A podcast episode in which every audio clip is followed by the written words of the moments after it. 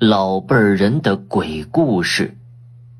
大年初三，我们这边有一个风俗，是不能走亲戚拜年的，就待到自家休息。那天实在是太无聊了，我们很多女人就坐在外面聚在一起唠嗑。因为我喜欢老一辈人讲的邪门事件，我就会故意找个话茬。刚好我的婆婆也一起坐下来晒太阳，与大家一起享受这气氛。我就让婆婆跟大家讲讲老一辈儿的事情。我婆婆笑呵呵的说：“那就行吧，反正也没事儿，今天就跟你们说说。”婆婆这个时候就开始讲了：以前可是有柴狗的，那柴狗吃肉啊，都不剩骨头。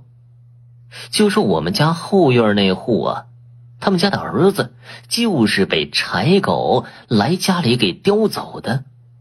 那个时候啊，孩子在家睡觉，醒了就在哭，父母啊都去干活，就忘记关门了。柴狗呢，听见小孩在家里哭，就直接跑他们家去了，把这孩子给叼走了。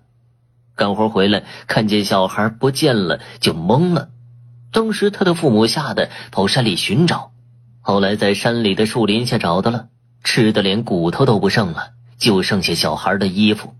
婆婆说，孩子被柴狗吃了，父母晚上睡觉都是在做噩梦，梦里经常听到小孩一边哭一边喊妈妈，一直到孩子妈妈去世，都是后悔当初去干活没带上孩子。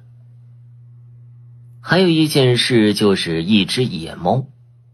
野猫都是晚上出来寻找食物的，半夜三更还会发出一种可怕的声音。一只野猫跑到婆婆的嫂子家偷吃剩下的饭菜，第二天早上起床去厨房做饭，发现这些菜都吃光了，也没多往心里去。就这样，一夜又一夜偷了好几次了。有一次，啊婆婆就给嫂子送了几条鱼。那个年代的人有几条鱼都是要慢慢吃的，婆婆嫂子就把这几条鱼腌制起来挂起来晾干。谁知啊，夜里不知道猫怎么就偷吃了，早上准备提到外面去晾干的，结果呢，心里十分愤怒啊。于是婆婆嫂子起了坏心思了，当晚就准备好了药，要毒死这只野猫。准备好的饭菜下了药，结果这只野猫真的就被毒死了。死啊，还都没什么惊奇的，就把这猫丢山里去了，也没管它。过了没多久啊，他的孩子晚上睡觉居然梦见猫，猫叫他去山里给他挖个洞。